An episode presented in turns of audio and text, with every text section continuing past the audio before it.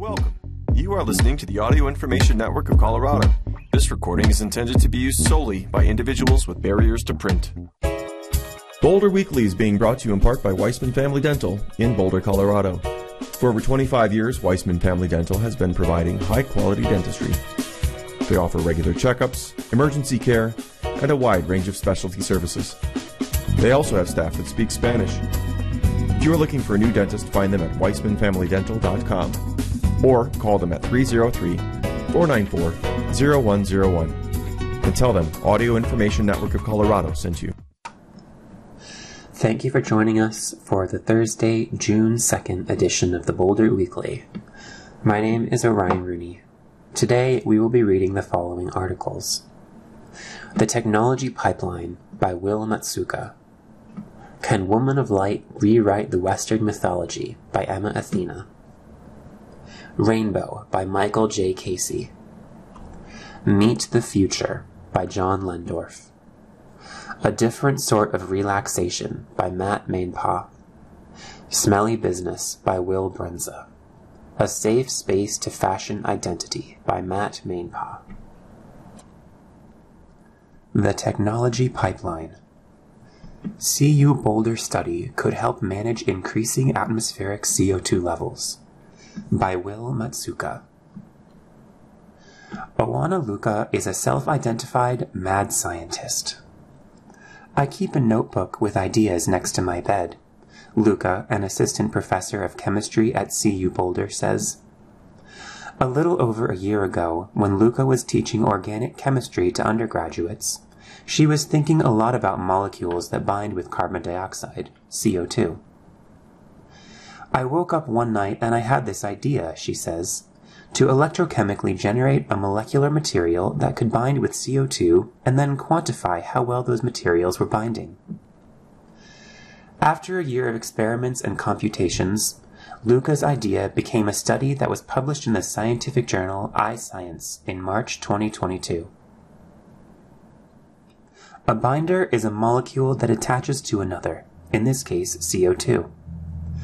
In this study, Luca and a group of student researchers used imidazolium-based carbenes, a specific molecule, to bind with and trap CO2 using electricity. What we found is that we can diagnose the strength of a binder by using simple electrochemical experiments, Luca says. Finding the right balance of CO2 binding strength can be a challenge, but it's important for fine-tuning a binder for specific CO2 capture conditions.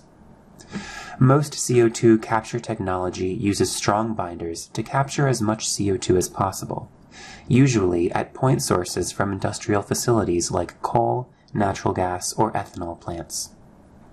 These binders also take a high amount of energy to detach from the CO2 after capture. Weak binders make it easier to desorb after capture, but may bind with CO2 molecules less efficiently. This study was a proof of concept that the binding strength of any electrochemically generated CO2 binder can be quantified. It's the first step toward improving carbon capture technologies that could help manage CO2 levels in the atmosphere. So, it's the first break, I guess, Aziz Alhers, a chemical engineering graduate student and co-author of the study, says. So many more carbon capture projects to come. Luca is interested in studying the potential of weaker binders for direct air capture. Trying to understand how to do it from air that's not been concentrated or processed in any way with pretty good yields and minimal energy consumption. That's kind of the ultimate goal, she says. Josh Schaidle has worked at the National Renewable Energy Lab, NREL, for 10 years and leads its carbon management program. He talks about how critical it is that we move quickly to develop carbon management technologies and go carbon negative. Carbon management is a huge global issue, and it's also something that we have to move very quickly on, he says.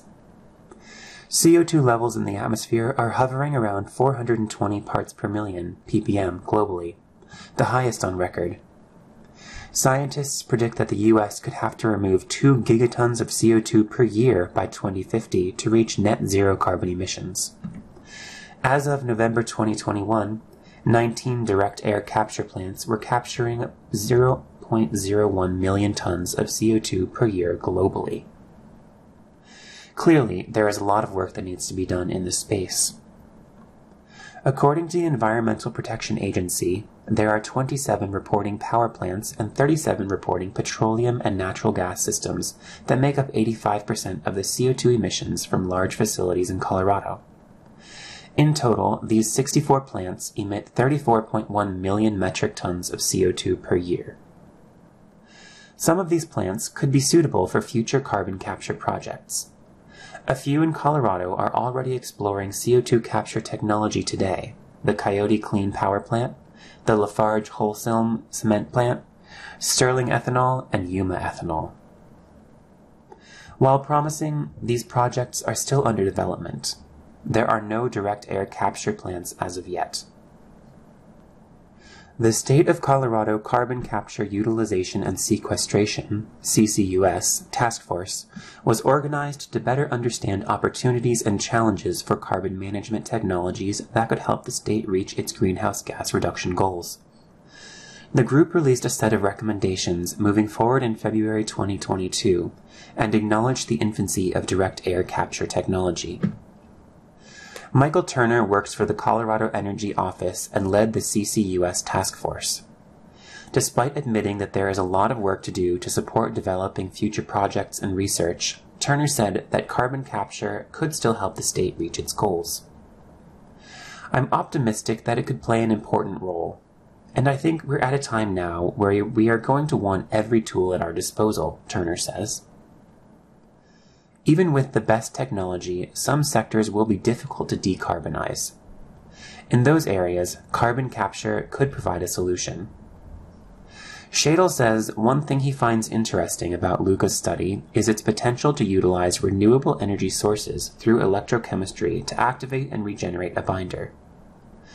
This would let the process operate independent of fossil fuels and make the process more sustainable overall.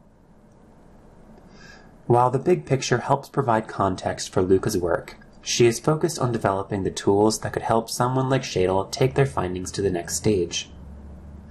We are basic scientists. We don't make devices. We don't really fully save the world. But I think just doing your part is important in this kind of global context of everything going on in the world, Luca says. Science moves forward in very small increments. It is all about pushing boundaries little by little until one day you reach a breakthrough. Schaidle says that there needs to be simultaneous effort to continue an innovation pipeline and deploy existing technologies. We need as many ideas funneling into this pipeline of concepts and technologies, Schaidle says. Some of them will trickle up and get opportunities to scale up and integrate. Others will just be fundamental science. But this study is an example of an early stage part of this technology pipeline. Luca and Allhers have already submitted a follow-up study for publication. It's hard to not get excited, and it's hard to kind of remove yourself from it, Luca says, because it's our life. It's what we do. Send comments and questions to editorial at boulderweekly.com. Can Woman of Light rewrite the Western mythology? Kali Fajardo Anstine introduces readers to a Denver they've never before seen by Emma Athena. Luz Lopez gazes into the teacup, studying the leaves and their soaking shapes. The Platte River rushes at her back and all around. Denver's chilly harvest pulses, crowds moving through the city's liquid center illuminated in green and blue lights. It's 1933, and the 17 year old sees three foreshadowing images inside the cup a clam, an owl, a brick. She glances up at her client, a white woman tightly bundled, then peers back down to witness something strange, off putting. The tea leaves seem to drift like a blizzard over golden plains, until Luz saw a place she hadn't seen before and her vision snaps to something so startling she suddenly lies, gives her client a vague answer about what she sees, what it means. Luz, protagonist of Woman of Light, Kali Fajardo Anstine's debut novel, dips in and out about that which lies beyond the edges. sees scenes as they might have or could have happened at various points within the arc of five generations of Colorado. Not unlike the author herself, oscillates through time in the storytelling of Lou's becoming a woman, losing her brother, and navigating 1930s Denver as a laundress turned law office secretary with her complex family histories in tow. The story's root curls around the last generation before contact is made with Anglo peoples in southwest Colorado. The vines of the family's DNA then reach toward Denver, slowly unfurling one generation at a time like flowers turned toward the sun. Luz arrives in the Mile High City at age 11 from Huerfano, the town where her mother landed after leaving the Lost Territory, the region where their indigenous ancestors tried mixing with Anglos but were cheated and brutalized. Again and again, her husband explained, no human being can possess land, Again and again, Simo Simodecea watched as new tents went up throughout the property, the canvas shacks fluttering her eyesight like the blurred edges of reality just before a person faints. Mexican sharpshooter Simo Simodecea, Luz's grandmother, is another strong female character, classic Fajardo Anstine.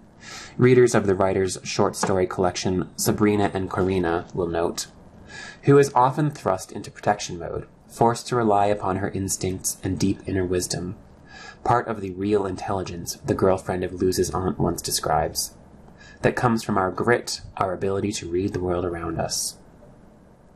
It took nearly 15 years for Fajardo Anstine to publish Woman of Light, hotly anticipated after Sabrina and Corina won a 2020 American Book Award, among other accolades, and garnered glowing reviews from the powerhouse pens of Julia Alvarez and Sandra Cisneros, whom Fajardo Anstine thanks in her acknowledgement for Woman of Light. The 35 year old author grew up in Denver, dropped out of high school, got a GED, then dropped out of her first master's program and received an MFA from the University of Wyoming. Writing this book taught me to look at our city and our space in a generational way, in a way that's textured and deals with history over a long period of time, Fajardo Anstine says. I didn't just move to Denver and decide that I wanted to set stories here. I'm a person who has indigenous ancestry.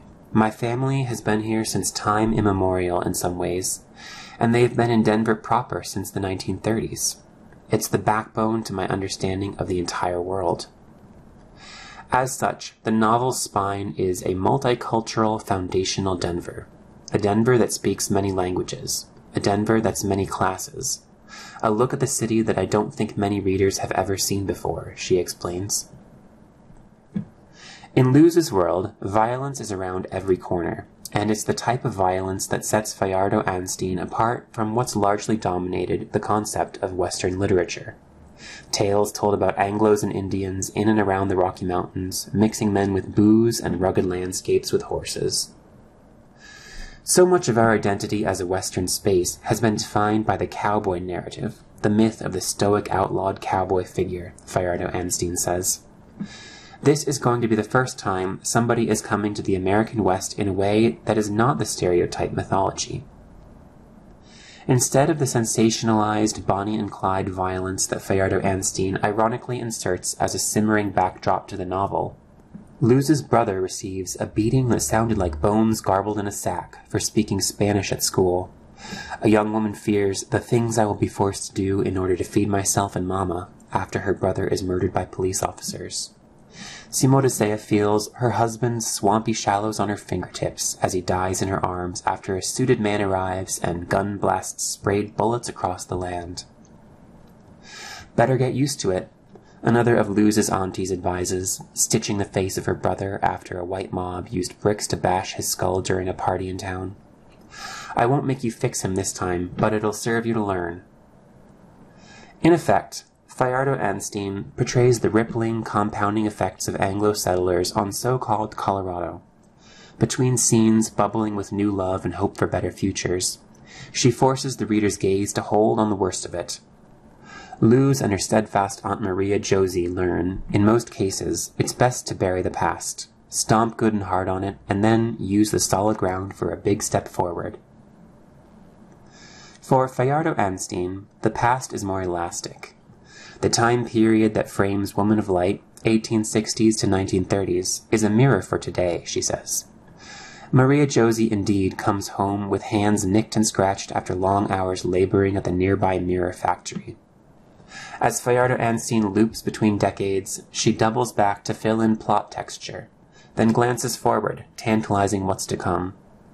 It's like the mirror's been dropped, a kaleidoscope spread of stories arranged together, aesthetic and dynamic enough to conjure a quote from Joseph Conrad, which Latin American literary giant Mario Vargas Llosa once used to describe the work of Gabriel Garcia Marquez. Circles, circles, innumerable circles, concentric, eccentric, a coruscating whirl of circles. Thanks to her parents, Fajardo Anstine says her childhood was steeped in books. Her mother is a writer, her father an avid reader. When I would get depressed, my dad would actually leave books outside my door as a sort of treat, she says. And as one of seven children, reading was something I could do alone. Besides Garcia Marquez, she grew to love authors like Sylvia Plath, Khalil Gibran, and Elizabeth Bishop. Since elementary school, she's been writing stories, and when she turned 16, she started working at West Side Books in North Denver where she'd continue working off and on until age 30. Enmeshed in words, Fajardo Anstine absorbed everything she could, feeling authors like Willa Cather, Toni Morrison, Katherine Anne Porter, and Alice Munro weave themselves into her craft DNA, describing the women as her literary ancestors, writers whose style and prose have made an imprint on me. Like Munro relies on Ontario as a vivid backdrop for her fiction, and Morrison uses configurations of space and community to impress alienation or belonging. Fajardo Anstine digs into Denver throughout the senses. Insects chirping, factories whizzing, people gossiping, building upon the scene-setting strength she exhibits throughout Sabrina and Corina. Some chapters in Woman of Light, like Women Without Men and La Llorona, could stand alone as satisfying short stories, but larger themes clearly bind the chapters. The inverted evolutionary trajectories of voice and sight throughout the female lineage, for example. While their ability to see into the edges of life strengthens over time, as the women grow farther from their pre Anglo matriarch, the sleepy prophet of the lost territory, their voices weaken, once, a musical sound in their throats. Life in a small shared apartment in Denver leads a growl trapped inside Luz's bedroom, inside her throat. There are times when she'd open her mouth to speak, but could only picture white moths fluttering from her lips. Early in the novel, the protagonist contemplates the rich, the doctors and lawyers, businessmen and silver tycoons, and realizes she often felt she and her people were only choking on their leftover air.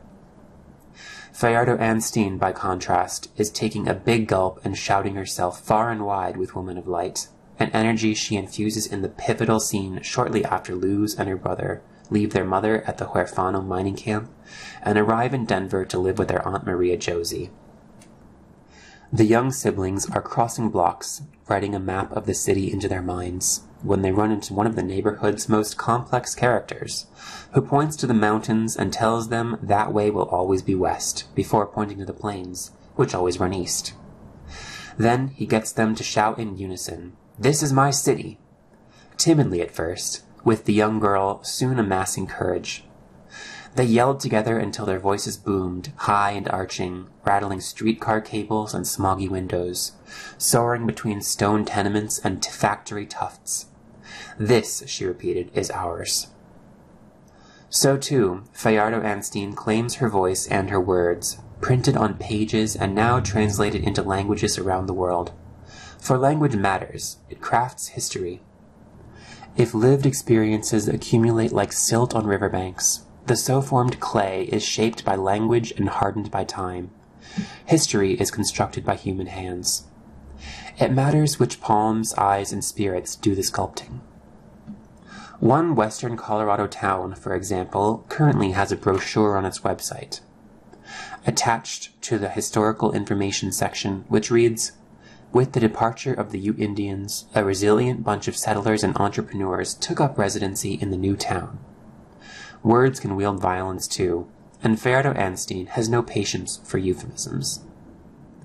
When Pidre, the sleepy prophet's grandson, Simodecea's husband, is walking through a bustling fairground for the first time in his life, soon after Anglos have expanded across their valley, the suffocating knot that Fajardo Anstine has been trying to unravel is pulled taut. It was in that moment that Pidre realized he had entered the strange world of Anglo myth, she writes. Pidre came from storytelling people, but as he passed a big top devoted to the reenactment of Custer's last stand, he couldn't help but think that Anglos were perhaps the most dangerous storytellers of all. For they believed only their own words, and they allowed their stories to trample the truths of nearly every other man on earth. Email the author with comments at eathena at boulderweekly.com. Rainbow Celebrating Judy Garland's Centenary by Michael J. Casey. It didn't take long for Judy Garland to get started. Born Frances Ethel Gum in Grand Rapids, Minnesota, on June 10, 1922, Garland strode into the vaudeville stage with her sisters in 1924, solidifying her future as an entertainer.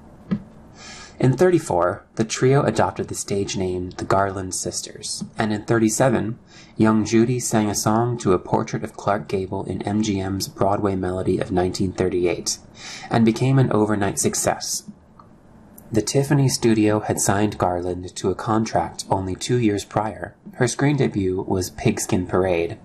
And two years after Broadway Melody, Garland would step into those iconic ruby slippers for a movie with no equal, The Wizard of Oz. Garland was a teenager when she filmed Oz, playing Dorothy Gale as a young girl caught between childlike innocence and adolescent yearning. Just listen to her contralto voice quiver as she delivers Over the Rainbow. Hardly anyone watching Oz in 39 knew the life Garland was leading and would continue to lead backstage, but they could feel it. When Garland sings, you feel everything. But as legendary as the backstage tales and gossip are, what continues to entrance audiences is the magic Garland captured on screen. Which is why both TCM and the Criterion Channel are celebrating Garland's centenary all June long. For those with TCM in their cable package, Garland is June's star of the month, with 31 of her films showing Friday nights starting June 3rd. Oz is on the schedule June 10th, as is Pigskin Parade and Broadway Melody of 1938, both June 3rd. The same night, you can catch Garland's successful series of Girl Next Door pictures, co-starring Mickey Rooney.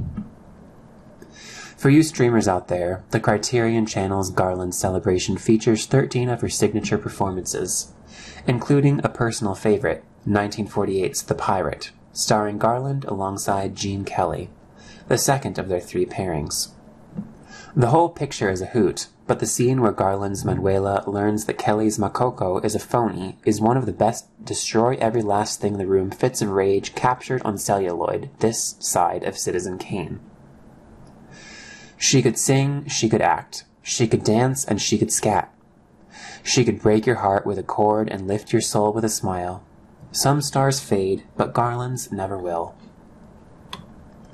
On the Bowery. And while you're on the Criterion channel, why not give something completely different a try?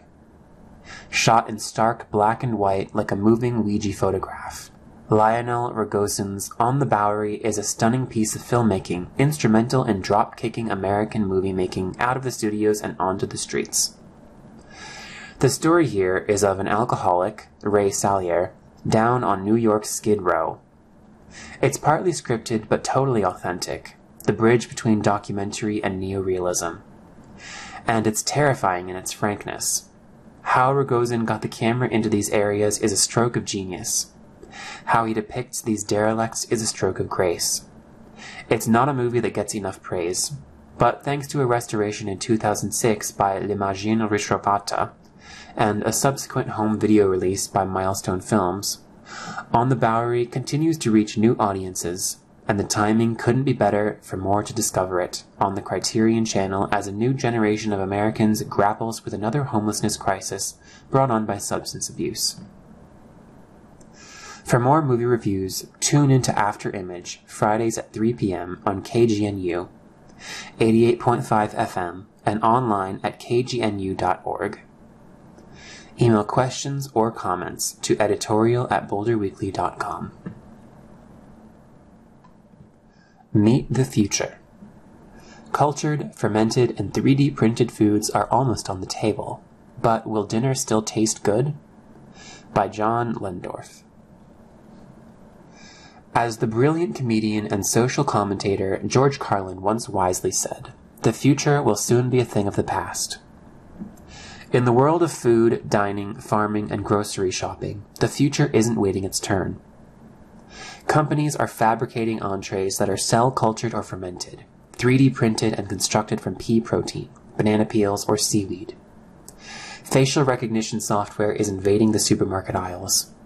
Electric chopsticks promise to make food delivered by drones taste better. Here is a glimpse into the futuristic meals and technology that will change how we cook, dine, eat, and shop in the next decade. Take a bite of the Meativerse. Israeli company Future Meat plans on having its cell cultured meat on U.S. shelves this year. Juice Chain Pressed is offering animal free egg white protein made by every company using fermentation to replicate animal protein. Colorado based Meati Foods is introducing an alternative steak product made almost entirely of mycelium or mushroom roots. London's Simplicity Foods is turning mushrooms and miso into plant based meats using a fermentation process. Austria's Arkeon Biotechnologies is using fermentation to transform captured carbon dioxide into proteins. Umaro Foods is making plant based bacon from seaweed.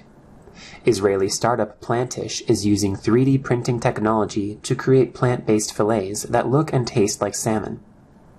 Baltimore's Mooji Meats is using 3D printing for plant based meats that creates whole cuts of vegan meat.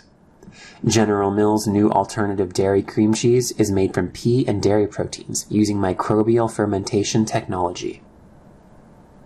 First law of robotics make coffee. A Cambridge University research robot is capable of tasting salt and other ingredients in a recipe and adding more as needed. Japanese researchers have created a set of electrical chopsticks that create a salty taste in the user's mouth. Under development, a TV screen you lick and taste a range of food flavors. Spoontech is developing a smart spoon that uses an electric current to stimulate the taste buds and make food taste better. Panera Bread is testing the Cook Right coffee system, a robotic coffee maker using artificial intelligence to monitor coffee volume and temperature using predictive analytics. Betty Bot robots are bringing orders to restaurant tables at the Marriott Fort Lauderdale Airport, while a robot at the AC Hotel Miami Dadeland delivers food from several restaurants to rooms. Robot servers at Robotazia in the English town of Milton Keynes have humans assigned to deal with glitches like the robot's tendency to malfunction when near people wearing heavy metal jewelry. Cana Technology has introduced the world's first molecular beverage printer using concentrated ingredients to mix more than 100 cocktail varieties at home. Here comes the ice cream drone. Residents of Canberra, Australia can order more than 250 of Coles Supermarket's most popular grocery items by on-demand drone delivery service. The drone hovers and lowers the package to the ground. DroneUp is providing drone delivery from 34 Walmart locations in six states, including Arizona. The top selling drone delivered item at one of these stores is Hamburger Helper. Seriously. Scary food tech on aisle 9. UK supermarkets are working on using AI age estimating technology that checks the faces of customers buying alcohol. A recent survey from Piplsay shows 69% of customers believe grocers should inform shoppers when facial recognition is in use. Philadelphia Cream Cheese installed a device to diffuse the smell of freshly baked cheesecake into the dairy aisle. Instacart has announced it will cover tips that customers pull back after their orders are delivered, an offense known as tip baiting. Minnesota based company Recombinetics is set to sell beef from cows whose genes have been altered through CRISPR technology to tolerate hot weather. Growing veggies on the ocean floor. The startup Nemo's Garden was founded in 2021 to prove that herbs, fruit, and vegetables can be grown in a seafloor biosphere greenhouse. Kalera has opened a new automated indoor 90,000 square foot vertical farming facility in Colorado. Pepsi has created a limited run of cola infused pepperoni to be served at pizzerias in select cities. No one is sure why. Invest in cauliflower futures. Applegate's well carved line of burger patties and meatballs have cauliflower and kale mixed in. Perdue's Chicken Plus Nuggets combine chicken with chickpeas and cauliflower. Using Bitcoin in metaverse restaurants. Choco Mate restaurants in London, Miami, and Toronto serve a cocktail that can be paid for only with Bitcoin. New Bitcoin enabled kiosks from Coinstar aim to give grocery shoppers easy access to digital currency. Shake Shack is testing a program that rewards customers in Bitcoin when they use the company's cash card. Chipotle has debuted its virtual restaurant in the metaverse on Roblox. Wendy's unveiled the Wendyverse recently. McDonald's has filed a trademark for future metaverse eatery recycling waste in a tasteful way. Portland, Oregon based Wayward Spirit Distillery is turning whey, the waste liquid left after making cheese from milk, into award winning spirits. Netherlands banana business is making a pulled pork substitute using banana peels. Kraft Heinz is working with Pulpex to develop a recyclable paper based ketchup bottle. Meijer Supermarkets is working with Dow Chemical Company to turn plastic shopping bags into pavement for parking lots. UK supermarket chain Morrisons has eliminated use-by dates from 90% of its milk products and is advising shoppers to use the sniff test to gauge freshness. Los Angeles now requires restaurants with 26 or more employees to remove single-use utensils and napkin dispensers and only include the items in takeout orders when requested. Jon Lehndorff hosts Radio Nibbles, Thursdays on KGNU. Listen to podcasts at news.kgnu.org. Email questions or comments to nibbles at boulderweekly.com. A different sort of relaxation. Soak in a mash bill while you sip it at the beer spa. By Matt Maenpaa. For once, I went to Denver and came home smelling like a brewery on purpose. That sentence sprang fully formed in my mind when I got an email inviting me to check out the beer spa in Denver's Five Points neighborhood. A spa soak in a tub full of beer was all I could imagine. Like many seasoned drinkers, I've had my fair share of spills in crowded bars. As a bartender, I've had tap lines spray me and kegs foam over. One fateful mash day at the distillery, I was coated in an oatmeal like rye mash, so sticky I had to get in the shower with my clothes on to avoid accidentally waxing my entire body. Though I look back at these moments with a sort of wry amusement, I never thought about voluntarily soaking myself in the stuff that beer is made from. I love a nice hot soak, or a hot tub with some cocktails or a few beers. Editor's note, mind your alcohol consumption in hot tubs, folks. While I was admittedly skeptical about soaking in beer, it was too interesting and different to pass over. I thought I knew what to expect walking through the doors that day, but I walked back out genuinely impressed. Let's take a step back to look at how a beer focused day spa landed in Five Points. Founded by entrepreneurial couple Jessica French and Damien Zouawi, the Beer Spa is a culmination of more than a year of global travel as the married couple explored Europe and Asia. The goal, French says, was to look at unique business concepts that hadn't made their way to the US yet. We're both very entrepreneurial, so we had this drive to work for ourselves, French says. It became pretty apparent to us that we wanted to do something different, not just open a restaurant or coffee shop. While traveling, it also became apparent that they were still very interested in businesses involving hospitality and wellness, Zouawi says. The true moment of inspiration came from a rainy afternoon in a Polish mountain town, where a beer spa offered shelter from precipitous weather. Sipping pints while soaking in a warm tub, the smell of beer all around them, led the pair to a conversation about bathing traditions and bringing them back to the U.S. Zuawi and French found a renewed focus for their travels, studying spa, wellness concepts, and bathing culture to bring the best ideas back home with them. They wanted to combine the joy they found in the Polish beer spa with wellness practices in other cultures, like saunas and Japanese onsen. The wellness industry in the US is very different than in other countries, Zuawi says. I think with the pandemic, people realized that need for balance between work and life and how important it is to take care of yourself.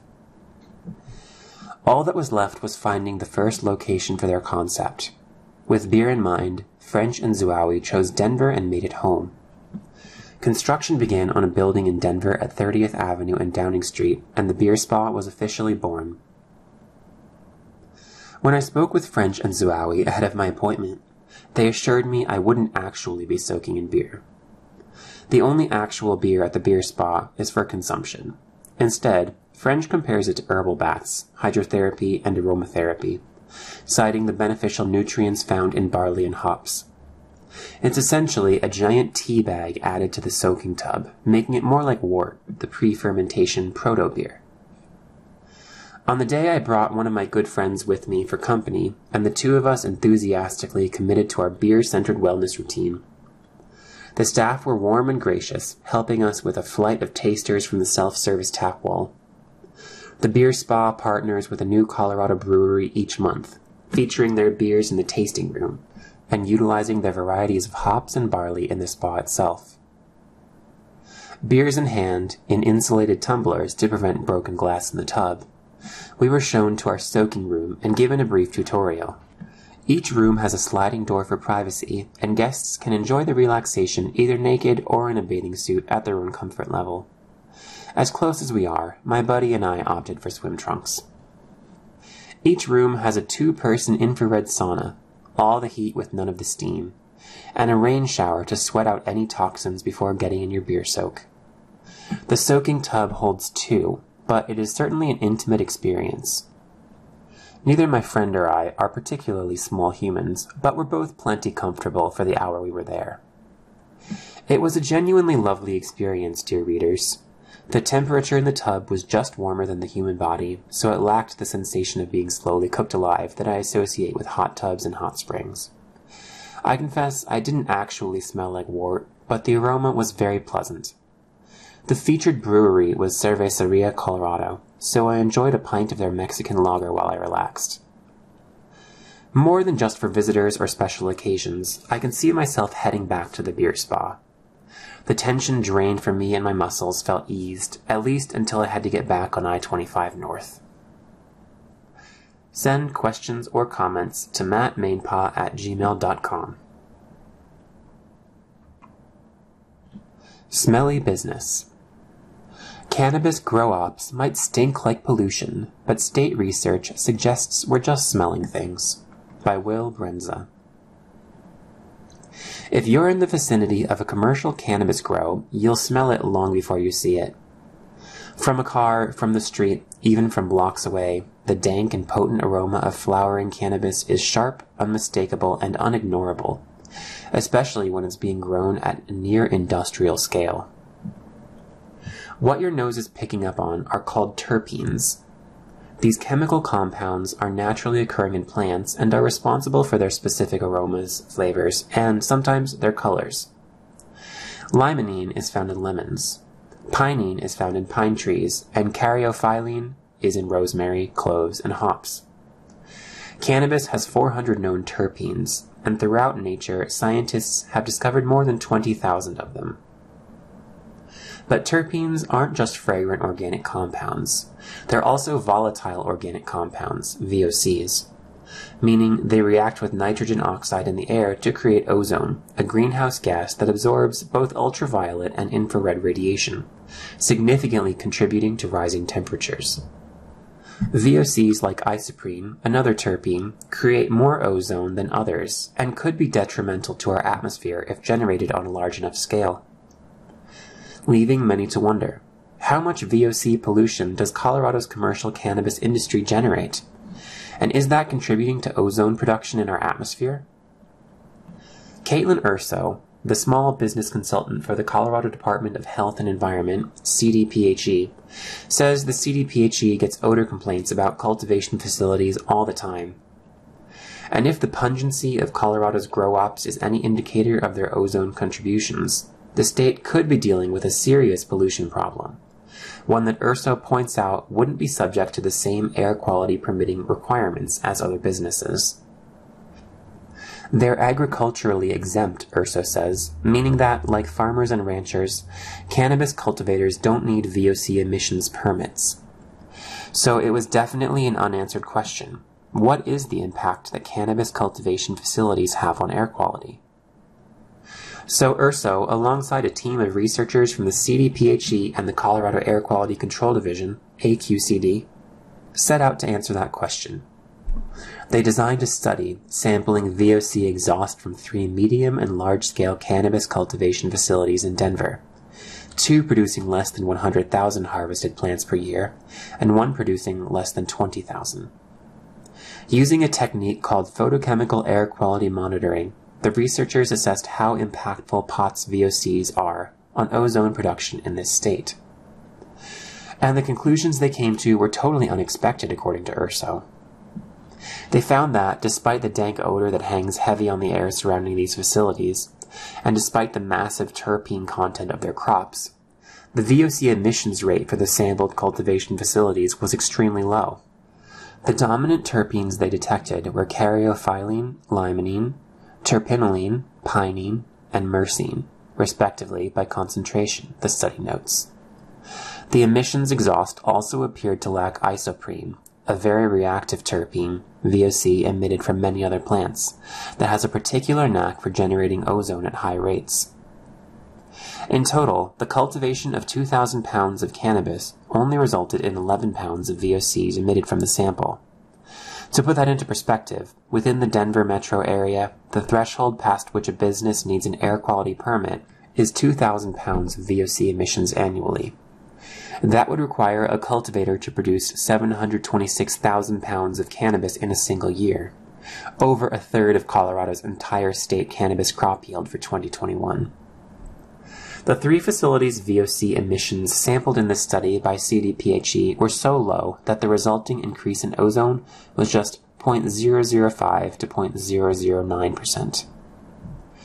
I didn't expect the sky to be falling emissions wise, but I just didn't expect them to be so low, Urso says. She expected a full percentage point of change in ozone at least. The fact that there's only 11 pounds of VOCs associated with that much cannabis is shocking. Small businesses like auto body paint shops and dry cleaners often exceed that 2,000 pound threshold for VOC emissions, Urso points out. It's almost unheard of for production facilities of this size to emit such small quantities of VOCs across almost any industry. So we know that cannabis cultivation facilities are very odorous, but are they actually emitting pollutants, Urso asks? The answer that we found is essentially no, I mean, it's a very, very low VOC concentration for a very high odor profile. What that tells us, she says, is that our noses are biologically tuned into sniffing out terpenes. Maybe that's because Homo sapiens have evolved across eons to detect the dankest dank from blocks away. Or perhaps more likely, it's because terpenes are often associated with food and our ancestors were hungry to survive. Either way, the odor that surrounds cultivation facilities isn't pollution. It's just your brain telling you that there's something good growing over there.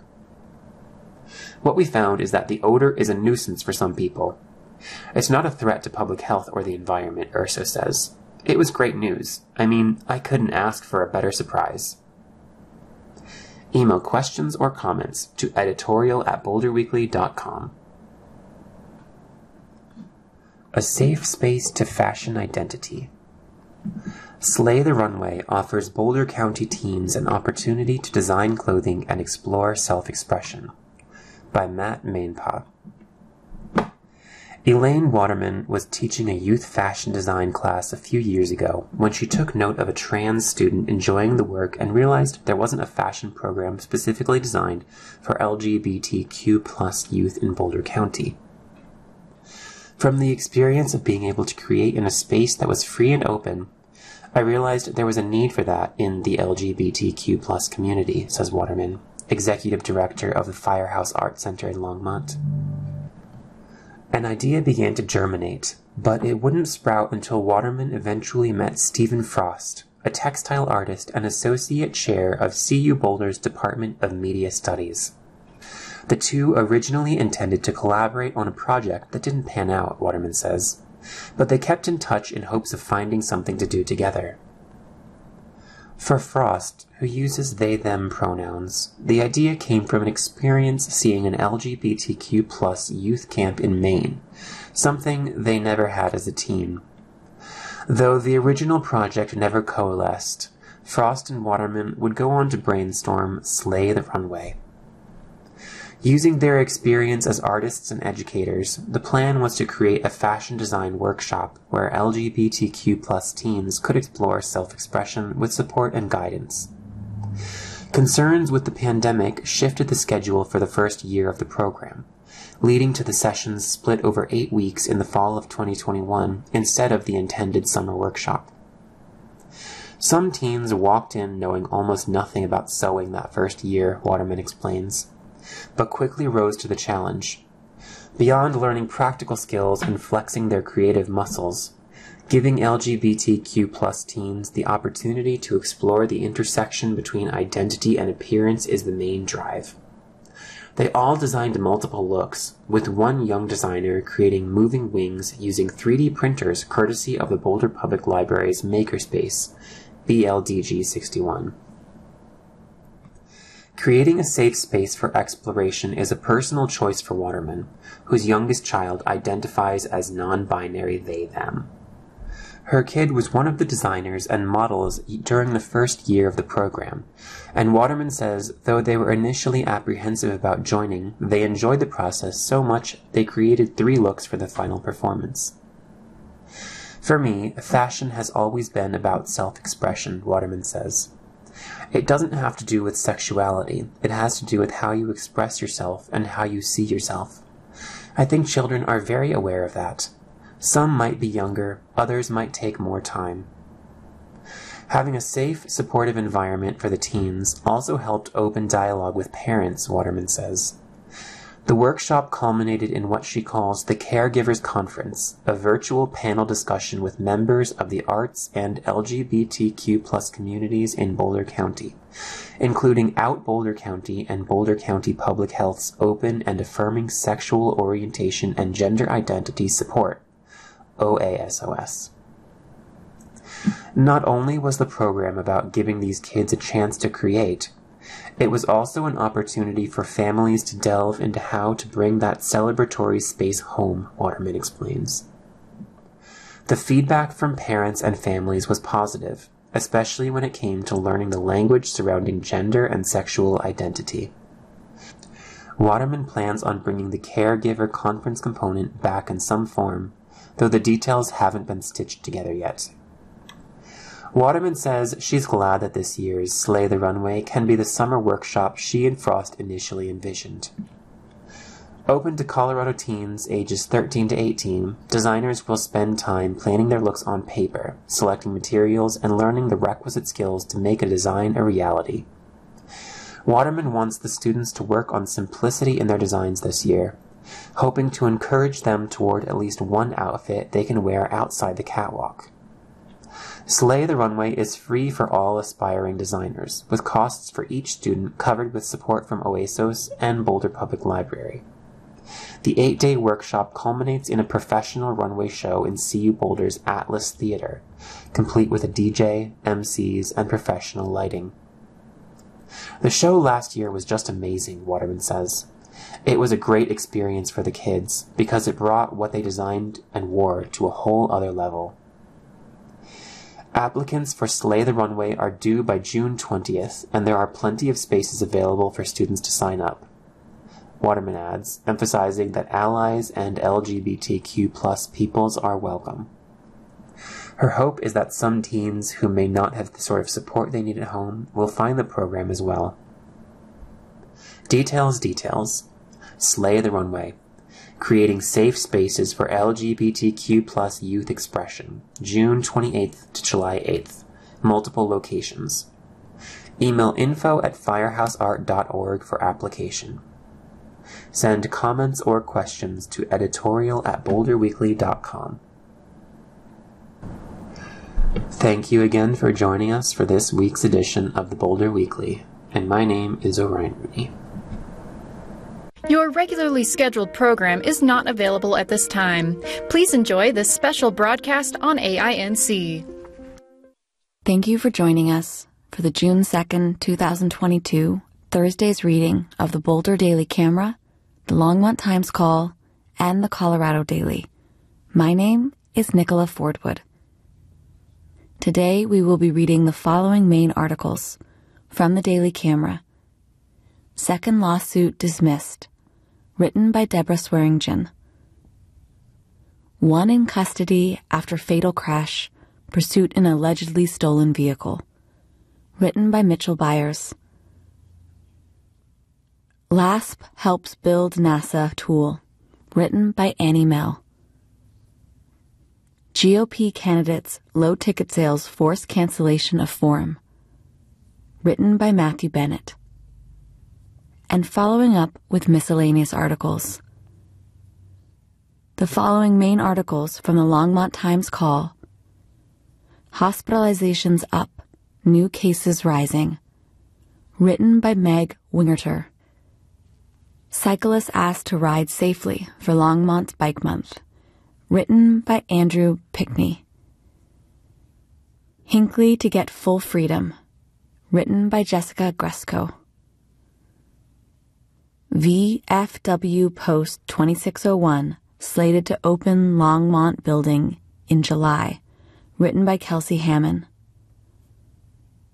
And following up with miscellaneous articles. We will be finishing up today's reading with miscellaneous articles from the Colorado Daily. From the Daily Camera Boulder County Debris Removal. Second lawsuit dismissed.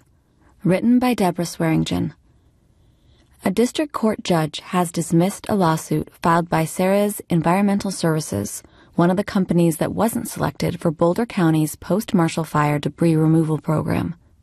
Naturally, we are pleased by this ruling, Boulder County Public Works Director Jeff Maxwell stated in his news release. We hope the court's decision brings an end to the misguided efforts to stop the progress of the private property debris removal program, allowing our staff to remain squarely focused on accomplishing the challenging and important work of Marshall Fire cleanup. The Florida contractor, which did not respond to a request for comment, in early April sued the county, and the Boulder County commissioners, alleging the bidding process that had been conducted a couple of months earlier was shrouded in secrecy and misrepresentations. The company asked the court to invalidate the bid. Boulder County then asked for the lawsuit to be dismissed. In order to withstand the county's motion to dismiss, however, Sarahs must have suffered an injury in fact and have a legally protected interest, the May 26 order states. An injury in fact indicates a real or threatened injury, including infringement on a protected interest. To that end, Ceres argued it suffered such an injury given that its ranking was the product of a corrupt, unlawful, or unfair process. According to information previously provided by Boulder County, Ceres ranked third out of 11 companies competing for the contract.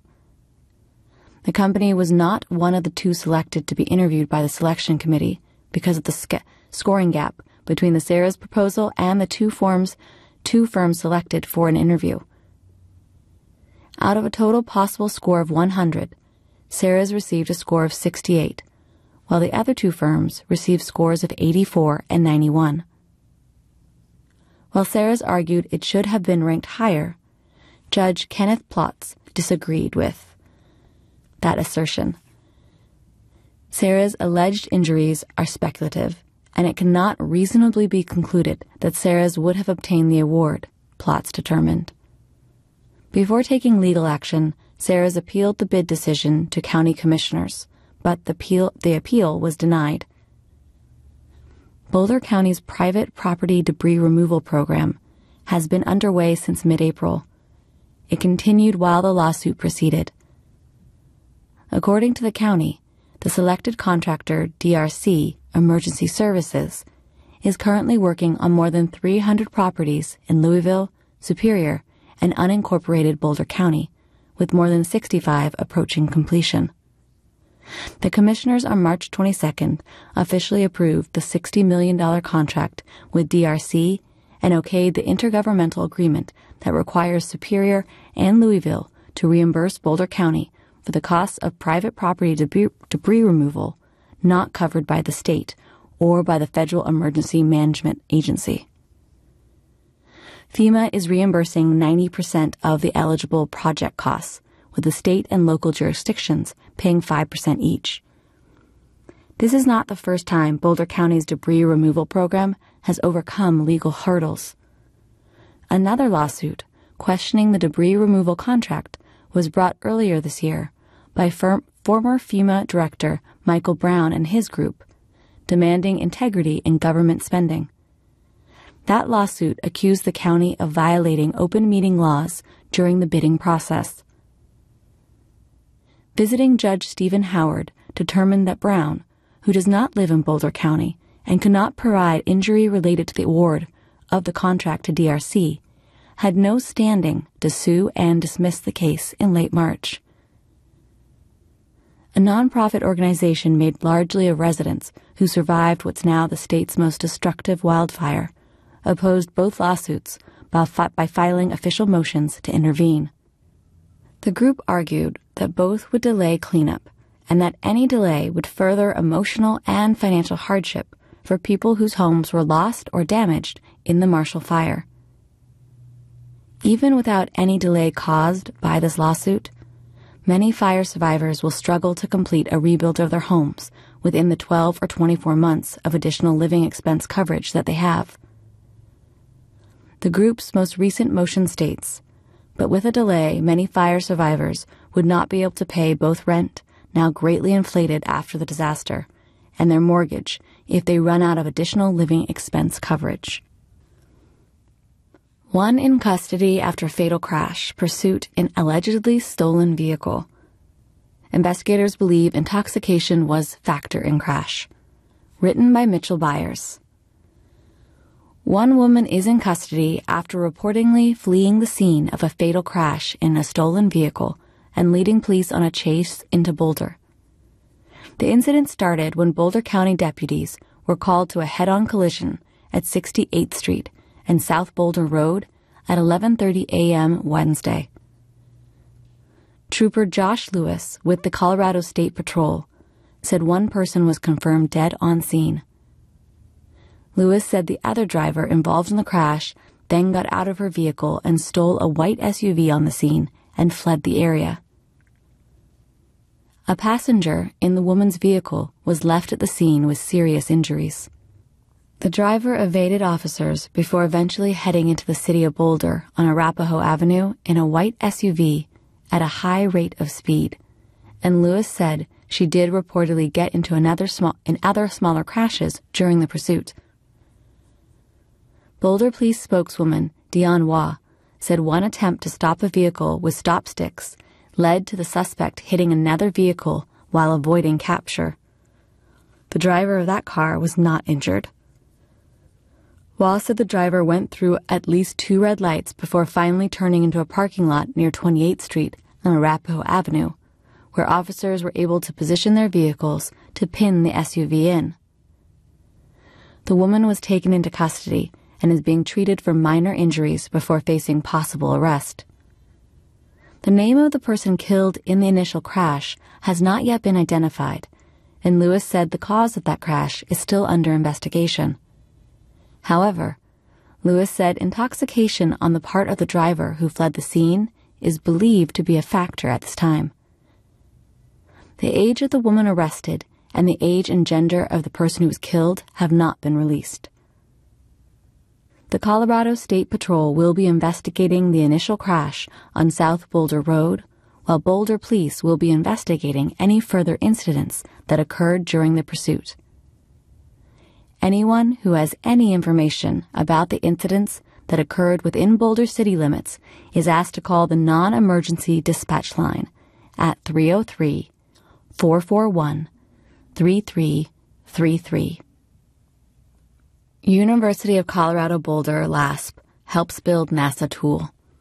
$40 million space mission instrument will track how space weather affects Earth. Written by Annie Mehl. Over the next